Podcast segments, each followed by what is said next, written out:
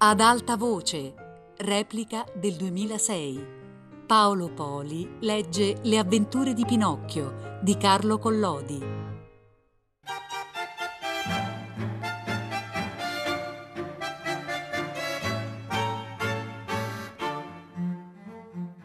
Il burattinaio Mangiafoco regala cinque monete d'oro a Pinocchio perché le porti al suo babbo Geppetto e Pinocchio invece si lascia bindolare dalla volpe e dal gatto e se ne va con loro.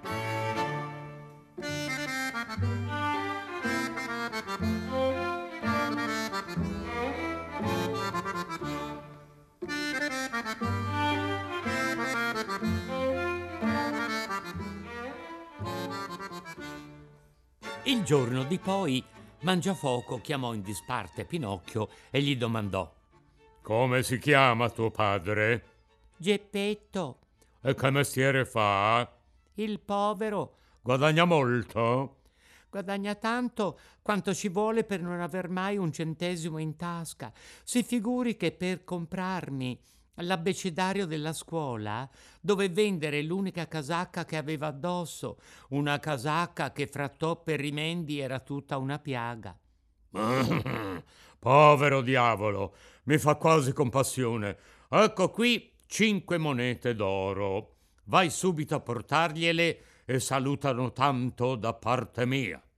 Pinocchio, come facile immaginarselo, ringraziò mille volte il burattinaio, abbracciò a uno a uno tutti i burattini della compagnia, anche i giandarmi, e fuori di sé dalla contentezza si mise in viaggio per tornarsene a casa sua, ma non aveva fatto ancora mezzo chilometro che incontrò per la strada una volpe zoppa da un piede e un gatto cieco da tutte e due gli occhi, che se ne andavano là là, aiutandosi fra di loro da buoni compagni di sventura. La volpe, che era zoppa, camminava appoggiandosi al gatto e il gatto, che era cieco, si lasciava guidare dalla volpe. Buongiorno Pinocchio, gli disse la volpe salutandolo garbatamente. Com'è che sai il mio nome? domandò il burattino. Eh, eh, conosco bene il tuo babbo. Dove l'hai veduto? L'ho veduto ieri sulla porta di casa sua. E che cosa faceva? Era in maniche di camicia e tremava dal freddo. Oh, povero babbo, ma se Dio vuole, da oggi in poi non tremerà più. Perché? Perché io sono diventato un gran signore. un gran signore tu? disse la volpe e cominciò a ridere di un riso sguaiato e canzonatore. E il gatto rideva anche lui, ma per non darlo a vedere si pettinava i baffi con le zampe davanti. C'è poco da ridere, gridò Pinocchio impermalito. Mi dispiace davvero di farvi venire la colina in bocca, ma queste qui, se ve ne intendete, sono cinque bellissime monete d'oro. E tirò fuori le monete avute in regalo da Mangiafoco. Al simpatico suono di quelle monete, la volpe, per un moto involontario, allungò la gamba che pareva rattrappita e il gatto spalancò tutti e due gli occhi che parvero due lanterne verdi, ma poi li richiuse subito, tant'è vero che Pinocchio non si accorse di nulla.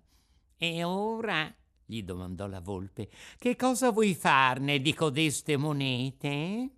Prima di tutto rispose il burattino, voglio comprare per il mio babbo una bella casacca nuova, tutta d'oro e d'argento e coi bottoni di brillanti. E poi voglio comprare un abecedario per me. Per te? Davvero? Perché voglio andare a scuola e mettermi a studiare a buono. Guarda me, disse la volpe, per la passione sciocca di studiare ho perduto una gamba. Guarda a me, disse il gatto, per la passione sciocca di studiare ho perduto la vista di tutti e due gli occhi.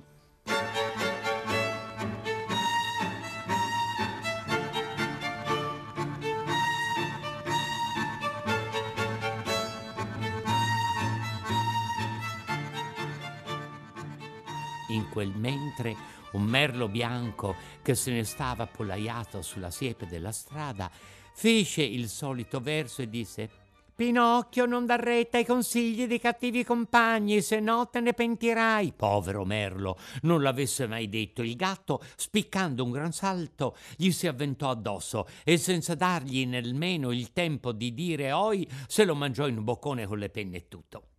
Mangiato che l'ebbe ripulitasi la bocca, chiuse gli occhi da capo e ricominciò a fare il cieco come prima.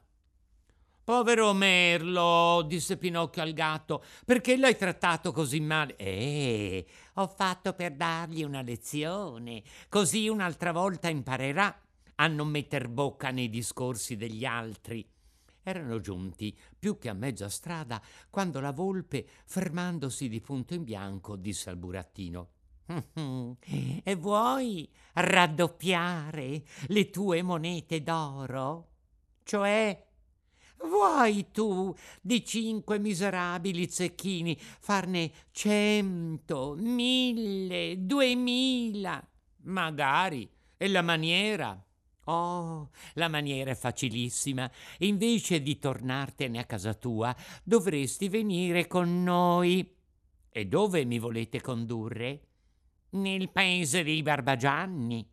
Pinocchio ci pensò un poco e poi disse risolutamente: No, no, non ci voglio venire, ormai sono vicino a casa e voglio andarmene a casa dove c'è il mio babbo che mi aspetta. Chi lo sa, povero vecchio, quanto ha sospirato ieri a non vedermi tornare.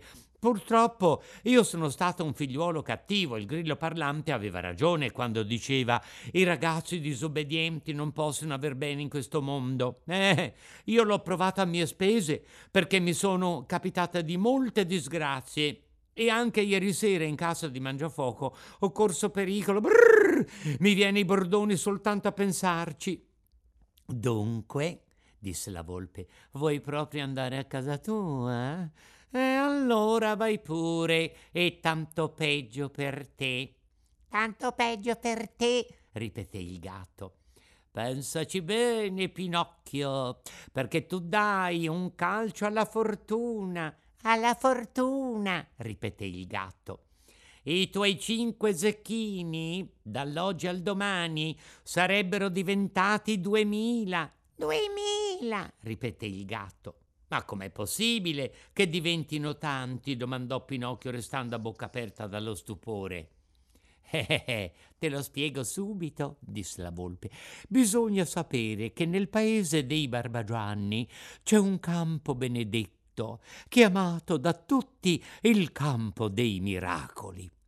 Tu fai in questo campo una piccola buca e ci metti dentro, per esempio, uno zecchino d'oro, poi ricopri la buca con un po' di terra, l'annaffi con due secchie d'acqua di fontana, ci getti sopra una presa di sale e la sera te ne vai tranquillamente a letto. Intanto, durante la notte, notte lo zecchino germoglia e fiorisce e la mattina dopo di levata ritornando nel campo che cosa trovi? Trovi un bell'albero carico di tanti secchini d'oro quanti chicchi di grano può avere una bella spiga nel mese di giugno. Sicché dunque, disse Pinocchio sempre più sbalordito, se io sotterrassi in quel campo i miei cinque zecchini la mattina dopo, quanti zecchini ci troverei? È un conto facilissimo, rispose la volpe. Un conto che puoi farlo sulla punta delle dita. Poni che ogni secchino ti faccia un grappolo di 500 secchini, moltiplica il 500 per 5 e la mattina dopo ti trovi in tasca 2500 secchini lampanti e sonanti. Oh, che bella cosa! gridò Pinocchio ballando dall'allegrezza. Appena che questi zecchini li avrò raccolti, ne prenderò per me duemila e gli altri cinquecento di più li darò in regalo a voi altri due. Un regalo a noi, gridò la volpe, sdegnandosi e chiamandosi offesa. Dio te ne liberi. Te ne liberi, ripeté il gatto. Noi, riprese la volpe, non lavoriamo per il vile interesse, noi lavoriamo unicamente per arricchire gli altri. Gli altri, ripeté il gatto. Che brave persone, pensò dentro di sé Pinocchio. E dimenticandosi lì sul tamburo del suo babbo, della casacca nuova, dell'abecedario e di tutti i buoni proponimenti fatti, disse alla volpe al gatto: Andiamo pure, io vengo con voi.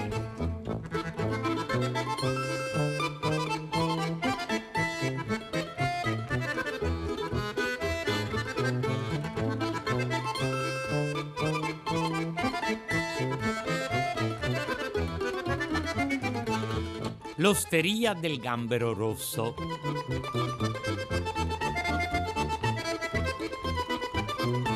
Cammina, cammina, cammina. Alla fine, sul far della sera, arrivarono stanchi morti all'osteria del gambero rosso. Fermiamoci un po' qui, disse la volpe, tanto per mangiare un boccone e per riposarci qualche ora. A mezzanotte poi ripartiremo per essere domani all'alba nel campo dei miracoli. Entrati nell'osteria, si posero tutte e tre a tavola, ma nessuno di loro aveva appetito. Il povero gatto, sentendosi gravemente indisposto di stomaco, non poté mangiare altro che 35 triglie con salsa di pomodoro e quattro porzioni di trippa alla parmigiana. Perché la trippa non gli pareva condita abbastanza, si rifece tre volte a chiedere il burro e il formaggio grattato. La volpe avrebbe spelluzzicato volentieri qualche cosa anche lei, ma siccome il medico le aveva ordinato una grandissima dieta, così dové accontentarsi di una semplice lepre dolce e forte, con un leggerissimo contorno di pollastre ingrassate e di galletti di primo canto. Dopo la lepre si fece portare per tornagusto un cibreino di pernici, di starne, di conigli, di ranocchi, di lucertole e d'uva paradisa, e poi non volle altro. Aveva tanta nausea per il cibo, diceva lei, che non poteva accostarsi nulla alla bocca. Quello che mangiò meno di tutti fu Pinocchio. Chiese uno spicchio di noce e un cantuccio di pane e lasciò nel piatto ogni cosa. Il povero figliolo, col pensiero sempre fisso al campo dei miracoli, aveva preso un'indigestione anticipata di monete d'oro. Quando ebbero cenato, la volpe disse all'oste: Dateci due buone camere, una per il signor Pinocchio e un'altra per me e per il mio compagno. Prima di ripartire stiacceremo un sonnellino. Ricordatevi però che a mezzanotte vogliamo essere svegliati per continuare il nostro viaggio. Sì, signori, rispose l'oste e strizzò l'occhio alla volpe e al gatto, come dire: Ho mangiato la foglia, ci siamo intesi. Appena che Pinocchio fu entrato nel letto, si addormentò a colpo e principiò a sognare, sognando. Gli pareva di essere in mezzo a un campo e questo campo era pieno di arboscelli carichi di grappoli e questi grappoli erano carichi di zecchini d'oro, dondolandosi mossi dal vento, facevano zin, zin, zin, quasi volessero dire chi ci vuole venga a prenderci. Ma quando Pinocchio fu sul più bello, quando cioè allungò la mano per prendere a manciate tutte quelle belle monete e mettersele in tasca, si trovò svegliato all'improvviso da tre violentissimi colpi dati nella porta di camera. Era l'oste che veniva a dirgli che la mezzanotte era suonata. E i miei compagni sono pronti? gli domandò il burattino. Eh, altro che pronti. Sono partiti due ore fa. Perché mai tanta fretta? Eh, perché il gatto ha ricevuto l'imbasciata che il suo gattino maggiore, malato di gelone ai piedi, stava in pericolo di vita e la cena l'hanno pagata. Che vi pare? Quelle lì sono persone troppo educate perché facciano un affronto simile alla signoria vostra. Peccato. Quell'affronto mi avrebbe fatto tanto piacere, disse Pinocchio grattandosi il capo. Poi domandò: E dove hanno detto di aspettarmi quei buoni amici? Al campo dei miracoli, domattina allo spuntare del giorno. Pinocchio pagò uno zecchino per la cena sua e per quella dei suoi compagni e dopo partì. Ma si può dire che partisse a tastoni perché fuori dell'osteria c'era un buio così buio che non ci si vedeva da qui a lì. Nella campagna all'intorno non si sentiva alitare una foglia, solamente alcuni uccellacci notturni, traversando la strada da una siepe all'altra, venivano a sbattere le ali sul naso di Pinocchio, il quale facendo un salto indietro per la paura gridò Chi va là? e l'eco delle colline circostanti ripeteva in lontananza Chi va là, chi va là, chi va là. Intanto Mentre camminava vide sul tronco di un albero un piccolo animaletto che riluceva di una luce pallida e opaca, come un lumino da notte dentro una lampada di porcellana trasparente. Chi sei? gli domandò Pinocchio. Sono l'ombra del grillo parlante, rispose l'animaletto con una vocina fioca fioca che pareva venisse dal mondo di là. Che vuoi da me? Voglio darti un consiglio. Ritorna indietro e porta i quattro zecchini che ti sono rimasti al tuo povero babbo, che piange e si dispera per non averti più veduto. Domani il mio babbo sarà un gran signore, perché questi quattro zecchini diventeranno duemila. Non ti fidare, ragazzo mio, di quelli che promettono di farti ricco dalla mattina alla sera. Per il solito o sono matti o imbroglioni. Dai retta a me, ritorna indietro. E io invece voglio andare avanti. L'ora è tarda, voglio andare avanti. La nottata è scura, voglio andare avanti. La strada è pericolosa Voglio andare avanti, ricordati che i ragazzi che vogliono fare di loro capriccio e a modo loro, prima o poi se ne pentono. E le solite storie. Buonanotte, Grillo. Buonanotte, Pinocchio. E che il cielo ti salvi dalla guazza e dagli assassini. Appena dette queste ultime parole, il grillo parlante si spense a un tratto come si spenge un lume soffiandoci sopra e la strada rimase più buia di prima.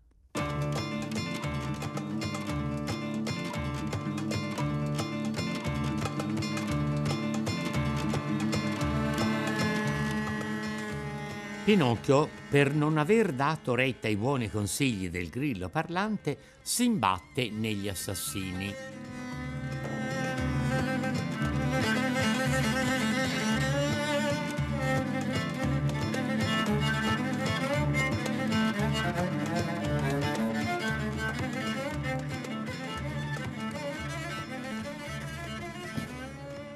Davvero, disse fra sé il burattino rimettendosi in viaggio. Come siamo disgraziati noi altri poveri ragazzi. Tutti ci sgridano, tutti ci ammoniscono, tutti ci danno dei consigli. A lasciarli dire, tutti si metterebbero in capo di essere i nostri babbi e i nostri maestri. Tutti, anche i grilli parlanti. Ecco qui perché io non ho voluto dar retta a quell'uggioso di Grillo, chi lo sa quante disgrazie, secondo lui, mi dovrebbero accadere. Dovrei incontrare anche gli assassini. Eh, meno male che agli assassini io non ci credo né ci ho creduto mai. Per me gli assassini sono stati inventati apposta dai babbi per far paura ai ragazzi che vogliono andare fuori la notte. E se poi anche li trovassi qui sulla strada, mi darebbero forse soggezione, neanche per sogno. Anderei loro sul viso gridando: Signori assassini, che cosa vogliono da me?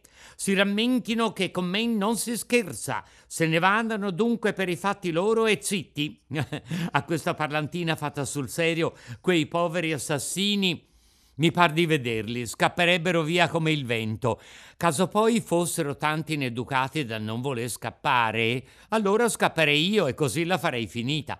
Ma Pinocchio non poté finire il suo ragionamento perché in quel punto gli parve di sentire dietro di sé un leggerissimo fruscio di foglie. Si voltò a guardare e vide nel buio due figuracce nere, tutte imbacuccate in due sacchi da carbone, le quali correvano dietro a lui a salti e in punta di piedi come se fossero due fantasmi. Eccoli davvero, disse dentro di sé, e non sapendo dove nascondere i quattro secchini, se li nascose in bocca e precisamente sotto la lingua. Poi si provò a scappare, ma non aveva ancora fatto il primo passo che sentì agguantarsi per le braccia e intese due voci orribili e cavernose che gli dissero o la borsa o la vita.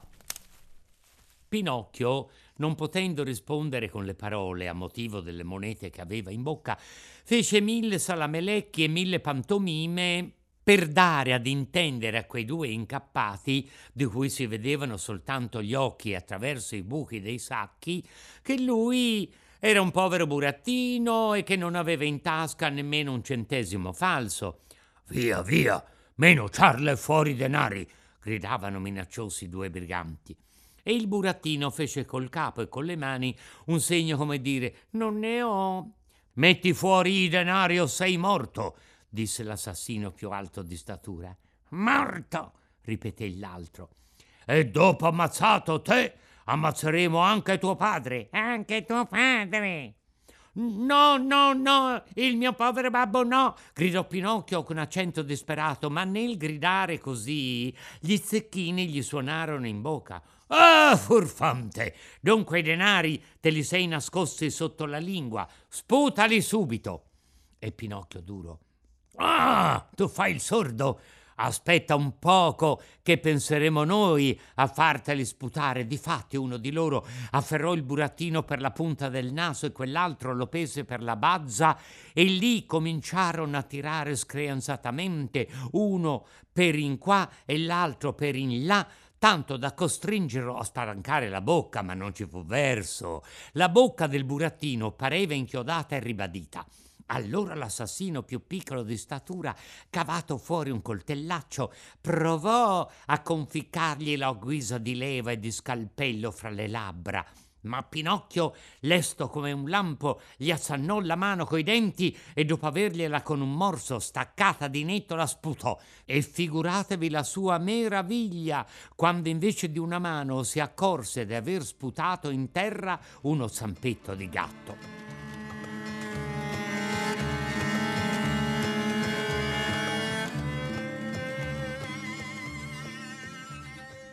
Incoraggiato da questa prima vittoria, si liberò a forza dalle unghie degli assassini e saltata la siepe della strada cominciò a fuggire per la campagna e gli assassini a correre dietro a lui come due cani dietro una lepre e quello che aveva perduto uno zampetto correva con una gamba sola, né si è saputo mai come facesse. Dopo una corsa di 15 chilometri, Pinocchio non ne poteva più. Allora, vistosi perso, si arrampicò su per il fusto di un altissimo pino e si pose a sedere in vetta ai rami. Gli assassini tentarono di arrampicarsi anche loro, ma giunti a metà del fusto sdrucciolarono e ricascando a terra si spellarono le mani e i piedi. Non per questo si dettero per vinti, che anzi raccolto un fastello di legna secche a piede del pino, vi appiccarono il fuoco. In men che non si dice il pino cominciò a bruciare e a divampare come una candela agitata dal vento. Pinocchio, vedendo che le fiamme salivano sempre più e non volendo far la fine del piccione arrosto, spiccò un bel salto di vetta all'albero e via a correre da capo attraverso ai campi e ai vigneti e gli assassini dietro, sempre dietro, senza stancarsi mai. Intanto cominciava a baluginare il giorno e si rincorrevano sempre, quando ecco che Pinocchio si trovò improvvisamente sbarrato il passo da un fosso largo e profondissimo, tutto pieno di acquaccia sudicia, color del caffè e latte. Che fare? Una, due, tre, gridò il burattino e slanciandosi con una gran rincorsa saltò dall'altra parte. E gli assassini saltarono anche loro, ma non avendo preso bene la misura, patapum fete cascarono giù nel bel mezzo del fosso.